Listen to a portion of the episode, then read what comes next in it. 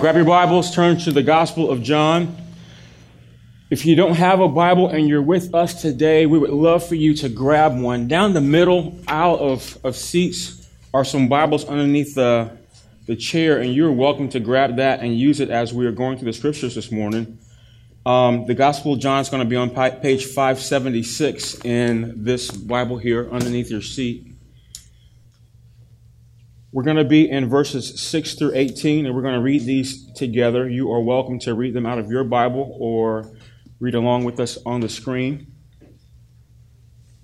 Gospel John, chapter 1, verses 6 through 18. Read with me. I got to find the words first. you ready? Here we go. There was a man sent from God whose name was John. He came as a witness to bear witness about the light that all might believe through him. He was not the light, but came to bear witness about the light. The true light, which gives light to everyone, was coming into the world. He was in the world, and the world was, was made through him, yet the world did not know him.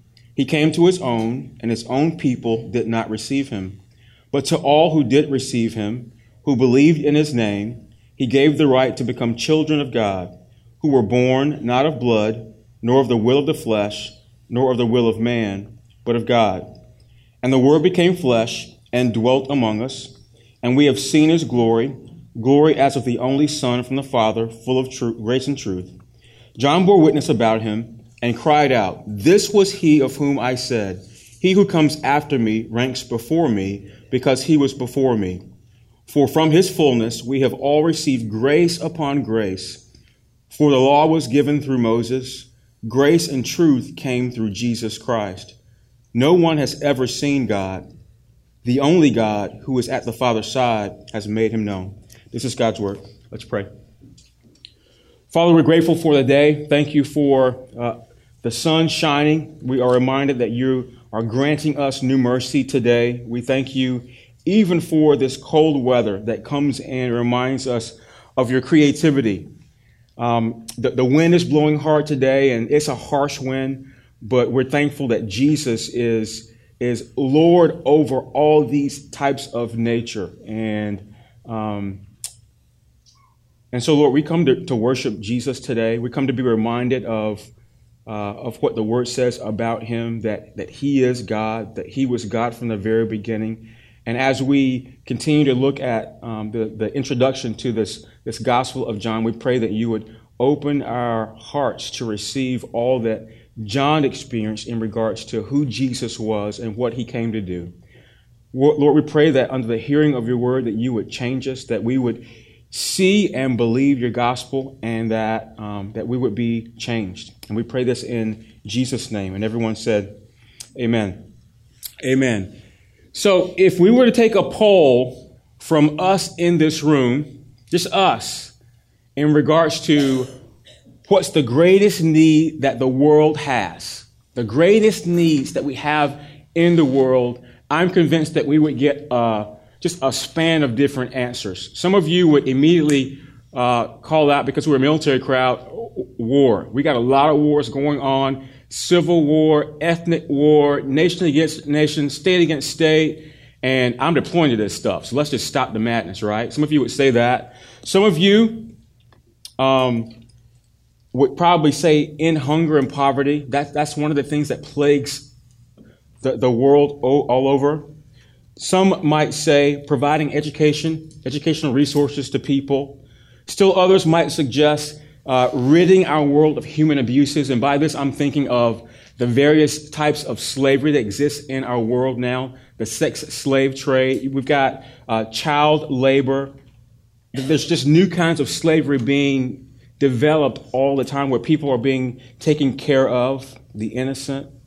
You know, a lot of people um, might mention the environment. I was at the doctor's office finishing up a physical this week, and I was talking to an elderly man, very uh, articulate, very uh, inform, informed. He was retired, and his life had been spent uh, in the energy world, and so he was uh, very fluent in terms of um, the abuses that we are making now to our environment, pollution, and his solution was, hey, we need uh, uh, we need to solve this politically. Uh, we all have individual responsibilities in terms of protecting our environment, but more so, he said, I mean, he was an advocate for um, fusion as a means of creating energy, clean, clean energy. It was, it was way beyond what I could comprehend. I was trying to com- change the conversation, but he would not let me. and he was older, so I just I defer. Yes, sir. Yes, sir. I agree. Um, amongst this list of what the world needs most, um, we would be uh, remiss if we didn't throw in the famous Beatles song from the 60s that says, All we need is love, right? I mean, doesn't the world need love? All we need is love. Dun, dun, dun. You guys know that. Grammys just happened. Um, you know, these are all noble answers, but none of these come close to what the Bible says that we need. What do you think the Bible says that we need? What do you think? Jesus. Jesus is the answer for everything. And my, my daughter, we're, we're doing devotions at the, at the dinner table. That's when we do our devotions after dinner. And I ask some questions based on whatever passage we're talking. And Zoe always answers, Jesus. She said, Jesus? I was like, I was like, yeah, okay. So, all right, you got it right. Jesus. Um, what the world needs is right here in the midst of the book that we're studying, the Gospel of John. Actually, John says more than just Jesus, it's belief in Jesus. Two weeks ago, we opened this series up looking at the end of the book, towards the end of the book, and I quoted uh, John chapter 20, verse 31. John says, but, the, but these things are written so that you may believe that Jesus is the Christ, the Son of God, and by believing, you may have life in his name. Now, back to our list of what the world, I mean, the world's greatest needs. None of us would argue that starvation is a problem. None of us would argue that lack of education keeps multitudes of people ignorant and in darkness.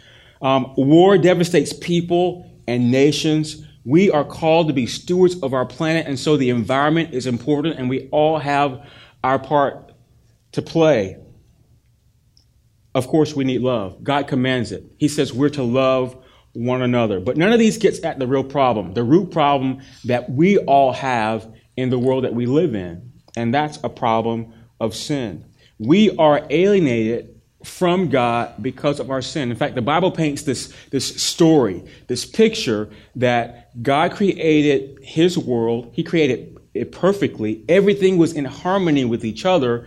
And then sin ensued. God gave a negative command to the people that he created and they disobeyed him. And from that disobedience, sin came into the world and it affected everything. And it affected everything such that there's no way to get out. We can't get ourselves out of the trouble that we've made for ourselves. God in the Bible paints himself as a holy, righteous, just God. And he demands perfection. And because we're sinful people and can't get out of the, the mess of the lives that we've made for ourselves and the mess that we've made of our world, God's perfection requires condemnation of anybody that's not perfect. And so, I mean, what's the solution? It's, it's Jesus. Jesus is the answer. So God sends Jesus into the world to do what we couldn't do, live perfectly. And Jesus actually goes one step further. He does the unthinkable. He dies in our place for our sin. He assumes the condemnation of God in himself so that we would have life. That's what God offers us if we believe. You know, that one of the, the, the, most famous verses in all the Bible is right here in the midst of John. We, we quote it all the time. John 3.16 says, For God so loved the world that he gave his only son that whoever believes in him would not perish, would have everlasting life, eternal life. But we, we usually stop there. We don't go on to the, I mean, there's, there's verses that come after that. And this is what they say. Verse 17. For God did not send his son into the world to condemn the world, but in order that the world might be saved through him. Whoever believes, emphasis on believes in him, in Jesus, is not condemned. But whoever does not believe is condemned already because he has not believed in the name of the only Son of God. So this really is why I say this is the world's greatest need. Belief in Jesus. Because without believing in Jesus, without having faith in Jesus, without professing faith in Jesus, then you stand under the condemnation of God.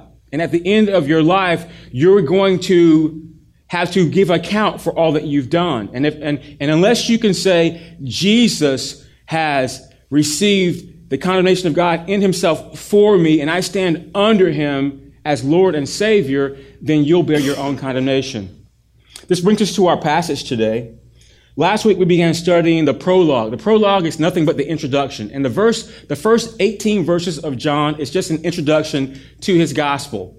And so John in, in this introduction gives us a bunch of themes that, um, that he's going to unpack in 21 verses, 21 chapters of, of this book that he wrote about Jesus, trying to convince us that Jesus is God, that he's the Son of God, that we should believe in him. And last week we uh, read verse 1 through 5. I'll, I'll, briefly cover those. In the beginning was the Word, and the Word was with God, and the Word was God. He was in the beginning with God.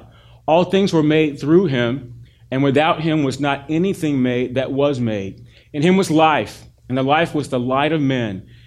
The light shines in the darkness, and the darkness has not overcome it. And so John is he's he's telling us that in the beginning, before anything was that was, was this entity called the Word. I don't know if you ever noticed this, but in your Bible, the, the word word is capitalized. So he's talking about a proper noun. It's a proper noun. Actually, it's a proper name. He's saying some person, the word was really eternal. He was there in the beginning. Verse three, he says, he was, he was not a part of creation. He made creation.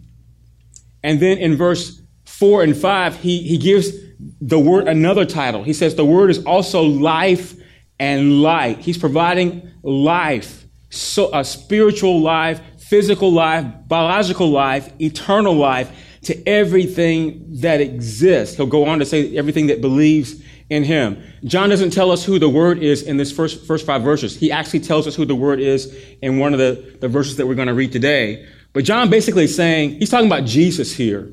He said, Jesus is the Word. Jesus was with God in the very beginning. Jesus was the guy that God said, let, let, there be light, and Jesus made light. He was the one that's behind creation.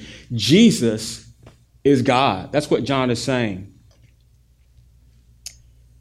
We, we looked at two three themes last week. The first is Jesus is the Word, and then we looked at Jesus being life and light. Today we're going to look at three more themes as John uh, basically unfolds his, you know, finishes out his introduction and gets us into the meat of what he wants to tell us about Jesus. And the first theme that, that John tells us about um, has to do with light. In fact, all the things that he's going to have to t- tell us about today has to do with light. The light that Jesus gives and reveals to all of us who are in the world. The first of this is Jesus as a witness to light. Actually, John the Baptist as a witness to light. Verse 6 through 8 says this There was a man sent from God whose name was John. He came as a witness to bear witness about the light, that all might believe through him. Is that 8? No. He was not the light, but came to bear witness about the light. And so We've said that John's purpose in writing this, this gospel was to get us to believe. He aims to prove that Jesus is the Savior, that Jesus is the Son of God, that Jesus is God. And one of the ways that John is going to do this throughout his gospel, and especially right now, is he gives us witnesses. Chief among these is John the Baptist. And so he opens his gospel up talking about this guy that God has sent that's going to serve as a witness to Jesus. Now, we aren't told a whole bunch about John here. The other Gospels, Matthew, Mark, and Luke, tell us a little bit more, a little bit more about John. We're going to read a little bit more about John the Baptist next week in regards to what he does and what he comes to say. But we are told his mission right here, and, and it's, it's, it's twofold. He's sent from God, that's the first thing, and he, he's to bear witness to the light. They're calling Jesus again the light. John was sent to be a witness to the light. And I'm going to use a phrase that may not sound, I mean, it, it may not be intuitive. I'm going to explain it in a few minutes. This is God's kindness to us. John the Baptist coming as a witness is God's kindness to us as a people. It was God's kindness to the, the Jewish people of his day during the first century. John is the embodiment of all of redemptive history. All the things we see in the Old Testament culminated in John the Baptist. John the Baptist is called the last Old Testament prophet. He's called that because he was the one, that there was a 400 year gap between the last Old Testament prophet Malachi speaking and talking about God and what God was going to do in the world, and then everything went silent. There was no word from God. There were no miracles done. It was as if God's people thought God had left them. And honestly, he kind of sort of had. And then all of a sudden, God brings this guy, John the Baptist, who's dressed kind of weirdly. He eats weird food. I mean, he's the epitome of the, the eccentricity of an Old Testament prophet. And he comes with this, I mean, with the fire and brimstone kind of a message of, of repent, get baptized, the kingdom of God is at hand. That's what, that's who John is. And the, the, most important thing about John is more than any other prophet that comes, all the ones we see in the Old Testament, even the big ones, Moses, Elijah, Isaiah, Jeremiah, Ezekiel. I mean, John, John the Baptist gets it. He gets that Jesus is the one. Jesus is the one that all the Old Testament spoke about. Jesus is the Messiah. And he preached that the Messiah was coming. And so the way that John came, the things that he said, even how he dressed was, was on purpose. God was using him. God was using him to point to Jesus. And so John came as a witness. John the Baptist, there's too many Johns in this book, isn't there? John the Baptist came as a witness. And you all know what a witness is, right? I mean, you've, you've either been a part of a trial. I hope you haven't been, but maybe you have been. Um, and you saw you saw lawyers, a plaintiff or a defense lawyer, um, supporting their client, and they bring people who will give testimony to prove what the client is, what, what their argument is, to prove it true. Um, maybe uh, you have uh, seen the news, and of course, in our nightly news or the daily news, when they're trying to prove a point, um, when they're trying to you know, make something more credible. They'll use an eyewitness. This building burned down. This person was here to see it. Isn't that some funny stuff sometimes? And so we use eyewitnesses. Witnesses help establish any claim to fact. Witnesses establish truth. When the testimony of a number of credible witnesses uh, agree with each other, we tend to accept what they say. That's, the, that's in the natural. That's how we receive witnesses. From a biblical perspective, it actually is a little different in the Bible, a witness points to Jesus. That's what a witness does. And what I would like you to do in regards to thinking about who John the Baptist was and who he is, and then make sense of it in your own life, is think about all the people who have influenced you to be the person that you are right now. You got, you got, them, you got a picture of them in your mind. Um, two examples that come to my mind guys who were witnesses for me that pointed me to Jesus Stephen Michael and John Harmon. I was uh, an, a 19 year old kid. I had just gone to West Point. Uh, I grew up kind of, sort of going to church, but I wasn't a Christian. And I went to West Point and immersed in the, you know, all the stuff that happens when you go to go away to college.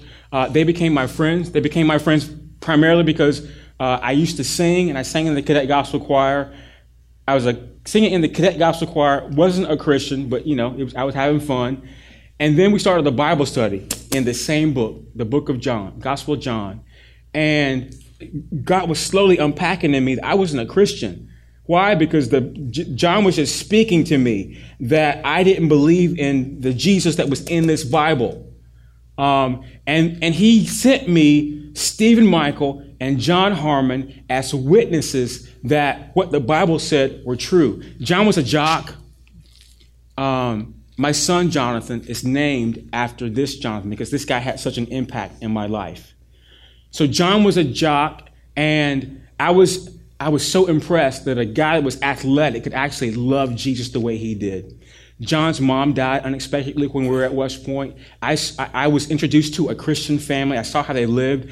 I saw them grieve, but also have joy in his mom passing.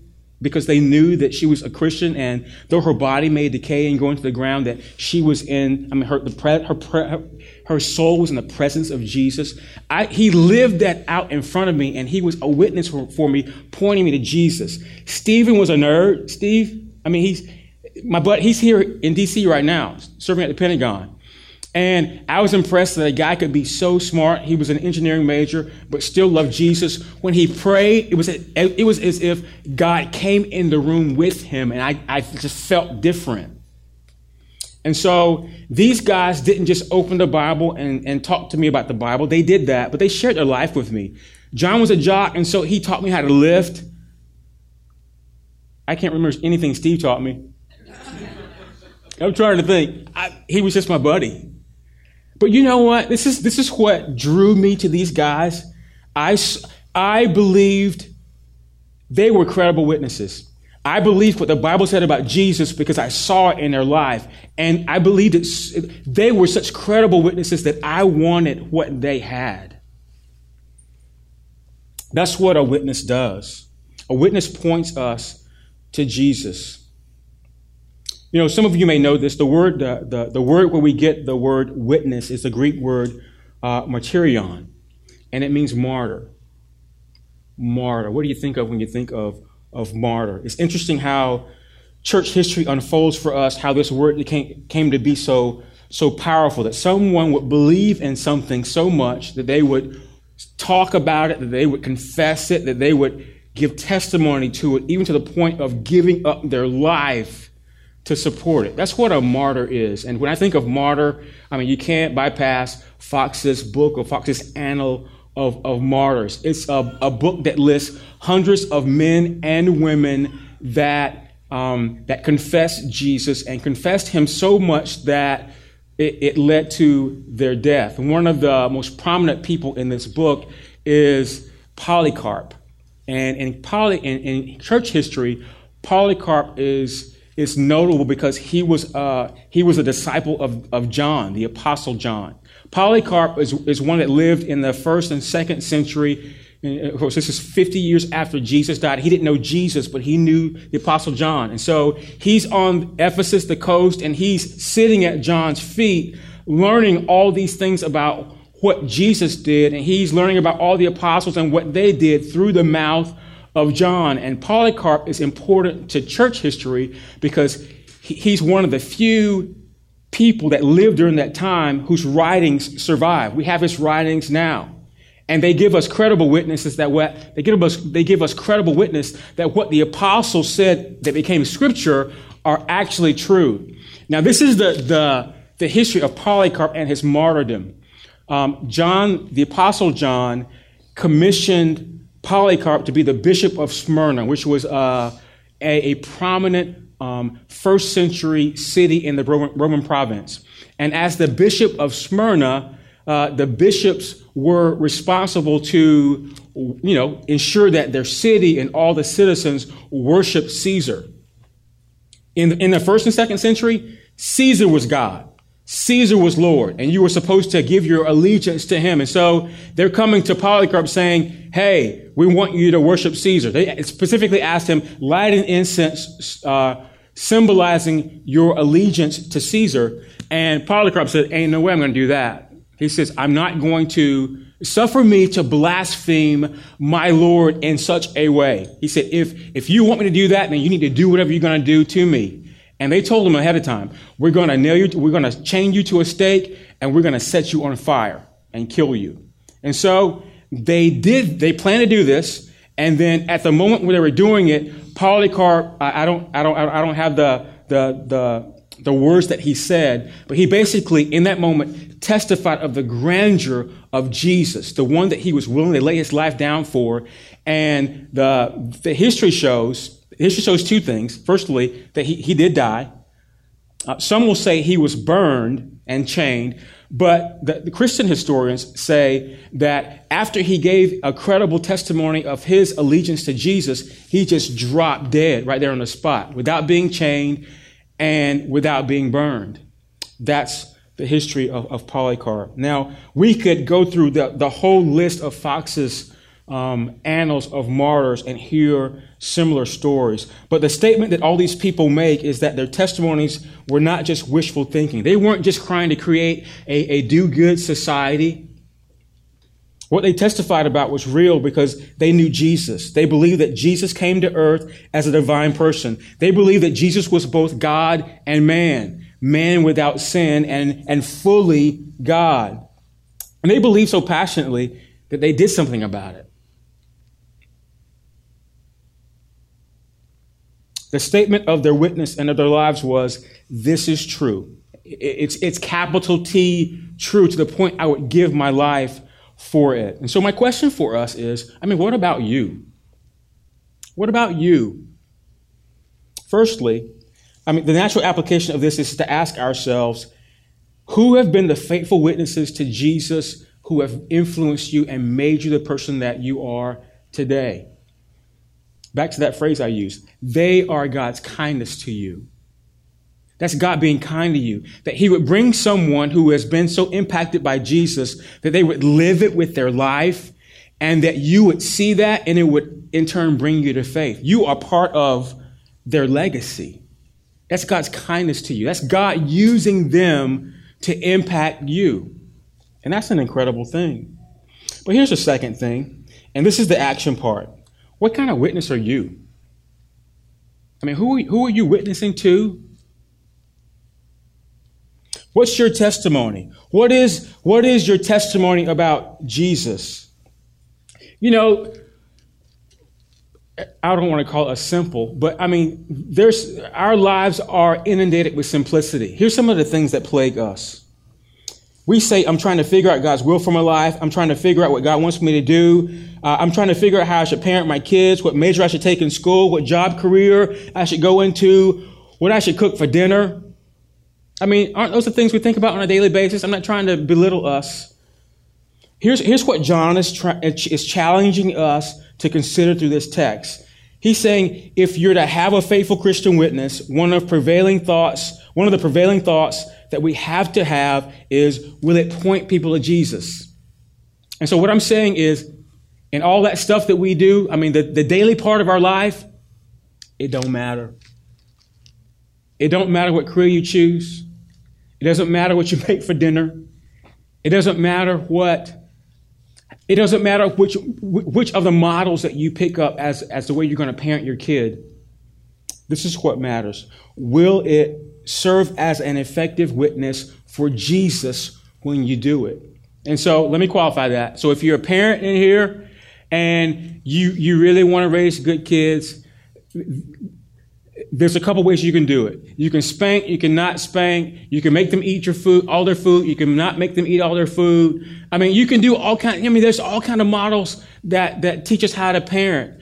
Um, here's, this will be the travesty, that you have morally good kids that, that act good when you go to Walmart, but they're hellions at home. More, more importantly, you have kids that act good when you go out in public, but they don't know Jesus. And so whatever you gotta do, such that your witness would rub off on your kids and that they eventually know Jesus when they grow up. Regardless of what they do, do that. Throw everything else away. And in your job, if you have an opportunity to be a witness for Jesus, do that rather than not do it. Now, some of you, in, in the things that you do, I mean, because I know some of you, you may have a job that either lends for you to be dishonest or you're encouraged to be dishonest. And, and, and John here would challenge us. If your job is encouraging you or even leave, makes room for you to be dishonest in how you deal with, with people, then stop, pause, consider how you could be an effective witness for him. I could go on. The second thing that John picks up here is the true light. Verse 9 through 13. The true light, which gives light to everyone, was coming into the world. He was in the world, and the world was made through him. Yet the world did not know him. He came to his own, and his own people did not receive him.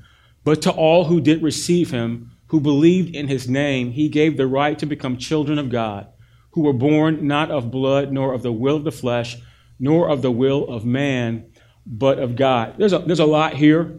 we're not going to cover everything that's here in the detail it deserves, but I just want to whet your appetite for some things that we should be thinking about in regards to this passage.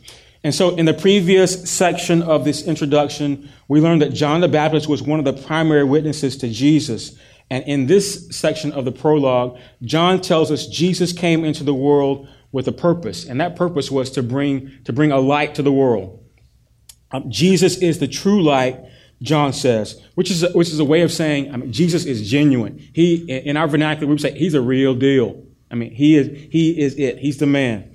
You know, John chooses words like he did in, uh, in verse 1. Jesus is the Word. He used a word that would fit multiple audiences. And so uh, when he's saying Jesus is the true light, he's speaking to his Jewish audience. He's saying everything that you expected of your Messiah is embodied in Jesus. He is true as true can be. He is the fulfillment of everything that you wanted your Messiah, your Christ to be. He is the man that God gave you every day to sustain you in the, in the desert as you were passing through.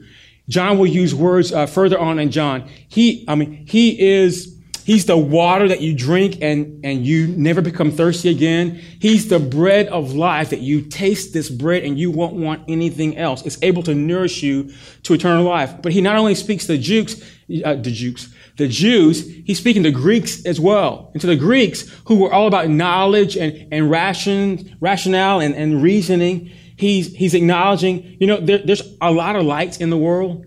There's things like ideas and products and endeavors that, that may do you some good and may satisfy you for some time, but there's nothing that's going to satisfy you like Jesus. Um, this passage gives us one of the greatest tra- tragedies in the Bible and yet one of the greatest hopes. Verse 10 and 11 tells us that the greatest tragedy is that we did not know him, that Jesus was amongst us right here in our midst, and we didn't know him. We didn't receive him. Verse 10 and 11 says, He was in the world, and the world was made through him, yet the world did not know him. He came to his own, and his own people did not receive him. John uses that word world like 86 times. I think it's like 86 times in this gospel alone. So world is a is an important concept for John as he's writing about Jesus. When he says the word world, he's, he's talking about people, you and I. He's also talking about um, the part of the world that's not submitted to Jesus, the, the world system, the, the evil in the world, if you can, if you can handle that. And here's the, the tragedy in verse 11. Jesus came specifically for the Jews. And in verse 11, he says, Your own covenant people, the Jewish, the, the Jewish nation, um, people that Jesus came for um, didn't receive him. And, and here's the takeaway, just very quickly. Not receiving Jesus is the norm. That's, that's normal. We, we all do it. We all do it because of the sin in our lives. Scripture says all creation groans under the curse of sin. Paul says in Ephesians 2, we are by nature children of wrath. And so if we're going to ask why things are, why we get the, uh, we, I mean, the gospel gives us the bad news. It gives us the bad news first. That's what the, in order to understand how good the good news is, you have to understand how bad the bad news is first. And the bad news says that we, we have turned our back on the God that came for us, just like the Jews. He came for us, we rejected him. And, and that why the, that's why the gospel is, is so good. God came to save us when we didn't deserve to be saved. There's a story of a, a, a Christian who was on a bus. He was uh, sitting beside a lady, and he happened to be able to, I mean, he just, an opportunity came about where he was able to talk about his life. And he got to the part where he said, I just realized that I was a sinner and I, I was in trouble. My life was a mess and I needed help. And I realized Jesus was there to help me. He was there to rescue me. And, and then he, did, he started talking about Jesus dying on the cross in, for his sins. And the woman stopped him right in mid sentence and says, How dare you? You're offending me with your words that a man like him, that, that you would think that I would need a man like him to come and, and save me, to help me.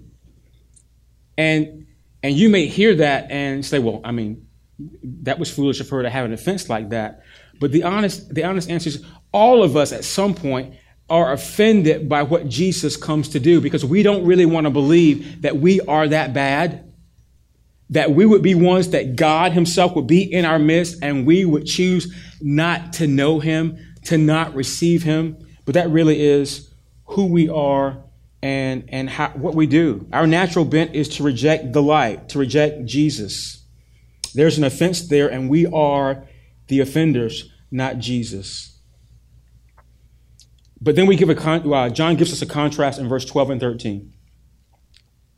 But to all who did receive him, who believe in his name, he gave the right to become children of God, who were born not of blood, nor of the will of the flesh, nor of the will of man, but of God.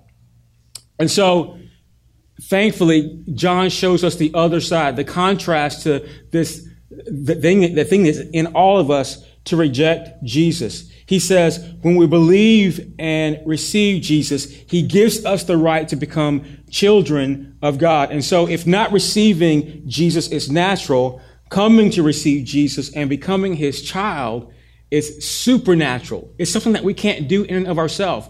We actually need help. We need to be invited into the relationship to become children of God. And this really is what it means in the Christian world when we say grace. It's God helping us. It's Him favoring us. It's Him being kind to us when we don't deserve it. It's Him giving us what we don't deserve. I mean, Jesus knew we were screwed up. He knew our world was screwed up. And because it was his world too, he, I mean, he came anyway. That's just the grace of God in action. Jesus saw that there was no shalom, the Jewish idea of, of everything is right in the world, that there's peace. And so he came. That really is why he came. He came to fix the fix all the things that should have been right, but that weren't right about us and about his world. Jesus came and, and he, he gave us love that we did not deserve. He shined his light, revealed himself as Savior. And, you know, every, in a few minutes, we're going to take communion together. And one of the reasons why we take communion, we call it sacrament. Sacrament means simply an outward sign of an inward divine grace. And so it's a sign of, of the good news of the gospel, the good news of Jesus come to us when we, when we take the bread and we are reminded of Jesus dying, his body being broken for us, and we drink the juice saying that his blood has been spilt for us. It's a picture of, uh, of how bad our lives are and the measure that God had to go to, to save us. That we're messed up and we need some help. That's the gospel. The third thing that Jesus, that John touches on here is revelation of the light. In other words, we see Jesus fully through John's writing here. Verse 14 through 18. And the Word became flesh and dwelt amongst us. And we have seen his glory, glory as of the only Son from the Father, full of grace and truth.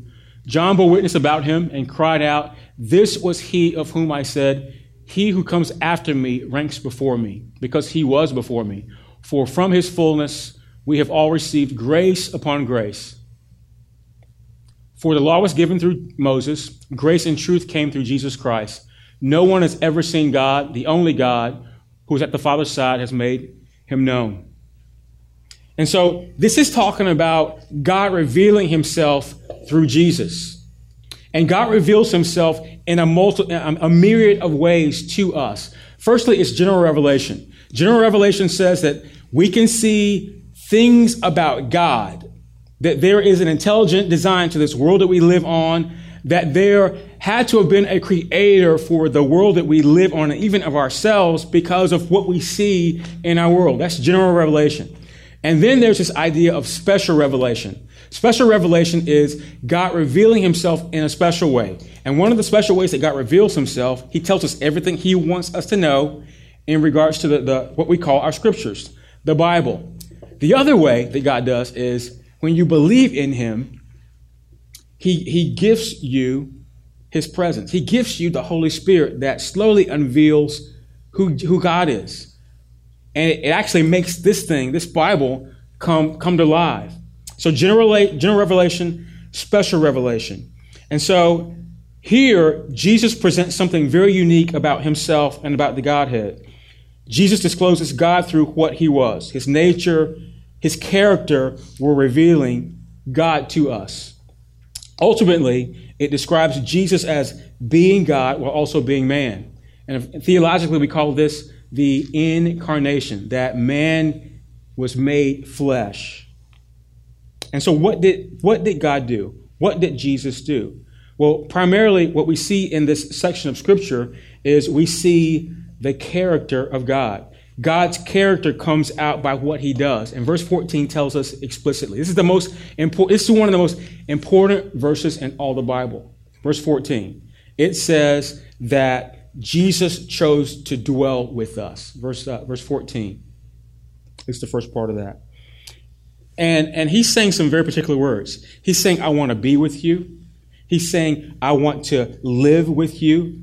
And this would be akin to some of you, whoever your favorite person is in the world, you going and spending time with, with that person. I was talking to Julie Stevens before, and her family took a trip to, to Texas last week, and they took this trip um, for one reason to be with people who had become their church community uh, the seven to ten years they had lived in Dallas, Texas. They were so special to them that they left their home here and spent money to get on a plane to go and hang out with some people that they have become intimately close with.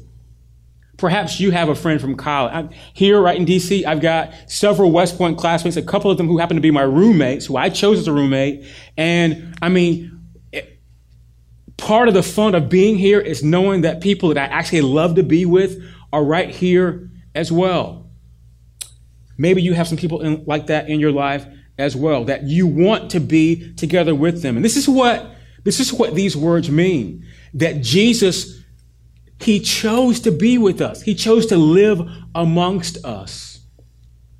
There's something incredible about this statement that God would want to dwell with us in that kind of relational intimacy with us. The word here means tabernacle, and it harkens back to the Old Testament, Exodus 33, um, not Exodus 33, but um, basically um, in Exodus when Israel's going through the, the, the, wilderness and they built a tent, okay? And the tent housed God's presence. And, and so when Moses wanted to get guidance from God, he would go into the tent and God's presence would, I mean, it, it would be there. And so Moses is taking in all that God would give him to guide him in this tent. And so much so that Moses would be glowing when he came out. That was God dwelling amongst his people. And this really is a reflection of the Old Testament, uh, Old Testament concept called covenant that God would be their God, that they would be his people, and that he would come and dwell with them. John goes on to say in the latter, latter half of verse 14, and we have seen his glory, glory as of the only Son from the Father, full of grace and truth. John is defining glory um, with two words. He's giving us uh, a multi concept kind of a thought. He says, um, God's glory is revealed through grace and truth. And again, this echoes what we see in the Old Testament, primarily through Moses. In Exodus 33, which I said just a second ago, but I was ahead of myself, um, Moses was so bold enough to ask God to show him his glory. God, Moses had such an intimate relationship of wanting to be with God, and God reciprocated. God wanted to be with him, that Moses wanted more of God. And he said, Show me your glory. And then this is what God re- uh, responds I'll make all my goodness pass before you, and will proclaim before you my name, the Lord. And I'll be gracious to you, to whom I'll be gracious, and I'll show mercy to whom I'll show mercy. And so, this is what John is reflecting on. He's reflecting on that God demonstrates, he, he gives us a, a measure of his glory in his grace and in truth. And you, I mean, you've heard several definitions of grace before. Here's another grace is a love God gives to us despite our unworthiness. Unworthiness simply means uh, we're sinful people and we're not, we don't deserve God's goodness. As we read earlier in John, we don't know him. We, we don't choose to receive him. In fact, we reject him. And said that God, he, he steadily comes in grace to us. And grace is a knowing love that redeems us. And of course, the greatest display of the grace of God is on the cross, where Jesus dies for people who, like you and I, are his enemies to display love to us. You know, the cross is, is, is, an interesting thing. Today, the cross is an ornament that we adorn ourselves with, or we put it on a t shirt so it looks good. But in the Old Testament, uh, well, not even the Old Testament, in the first century, the, the cross was a shameful way to die. In the Old Testament, it said, um, Cursed is anyone who hangs on a tree. And so think about it God Himself hangs on a tree for you and I. And God does this to show us how sh- he, he points out the shame of our sin and he puts it on Jesus on the cross. And that comes as grace to us. And then John continues on saying that God glorifies his grace to glorifies um, himself to us in truth. And truth here is nothing other than the revealing of the face of God in the person of Jesus. Jesus is the incarnate Word of God. He's the revelation of God's truth. The truth that Jesus has left us to reveal all that God is. That's what it means by truth. This is now our glory. And he concludes this passage uh, simply by talking about the uniqueness of Jesus. I'm going to go really quickly here. The uniqueness of Jesus. That's a, a, a, um, a phrase that I'm taking from the times that John will say, uh, only son. In verse, four, uh, uh in verse 14 and also verse 18, John highlights that Jesus is the only son of the Father. And the word only here is the, is the word unique. And so John is saying Jesus is not only tr- the true light, he's genuine, he's the real deal. He's not only the word, but he is, he's genuine. There's no one like him. And in verses 15 through 18, he points out four things in regards to Jesus and his uniqueness. Firstly, in verse 15 and 17, he compares Jesus to John the Baptist and to Moses. And he says, as great as John the Baptist is with the message that he brought, as great as Moses is, in, Moses was in the, in the resources that he was able to provide, um, delivering uh, Israel from, from slavery in Egypt. He, the one that received the Ten Commandments and gave them to the Jewish people, Jesus is greater. Jesus is unique in his person. He's unique in his resources for salvation that he brought to mankind. In verse 16, he uses this phrase For from his fullness we have received grace upon grace. And so here, John is saying Jesus is unique in his provision. And what, I, what you should think of in this, in this sense is think of all the situations in your life, um, the different things that could happen for which you just need, I mean, I, I, we might call it luck. I just need some good fortune, but you need favor. You need God to step in and help you. And this is what he's saying. He says, God comes and gives us grace on top of grace for all of our endeavors.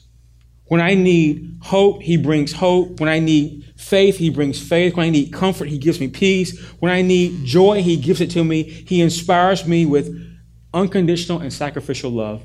And lastly, in verse 18, and I'll conclude here. Um, John says Jesus is unique because only He can reveal God to us. Jesus is the complete revelation of who God is to us. In verse 18, he says this. Go to verse 18, please. No one has ever seen God, the only God who's at, God, at the Father's side. He has made him known. I'm going to read that again. No one has ever seen God. The only God, the one who was in the beginning, the one who was the Word, the one who was with God, who's at the Father's side. That, those words mean in the bosom of the Father. He's as with God as you can possibly be with God. He's always been there. He has made him known. Jesus is the complete revelation of God to us. To know what God is like and what God intends for his world, we only need to study Jesus Christ. This is why John called him the Word.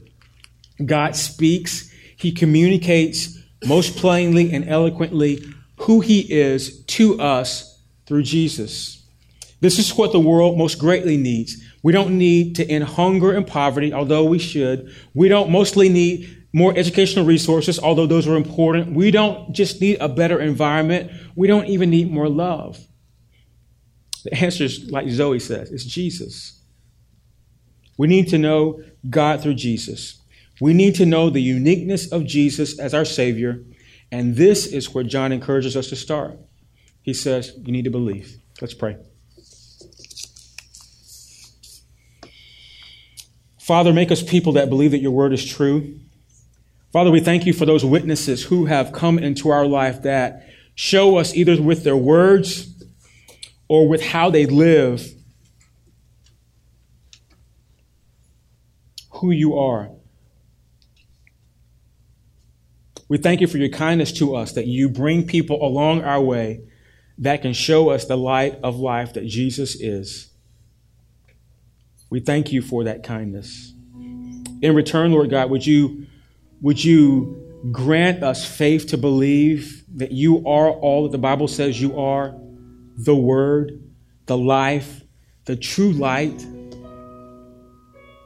the only Son of the Father, full of grace and truth, that you are unique. There's no one like you. Would you help us, grant us faith to believe that? Moreover, Lord God, I pray that those who here are here and that are already following Jesus, that you would help us to, to be more effective witnesses, that the testimony of our lives would, would show forth, that the words that we say would give honor to Him, and that we would point those around us to Jesus. This is our prayer, and we pray it in His great name and for His sake. Amen and amen.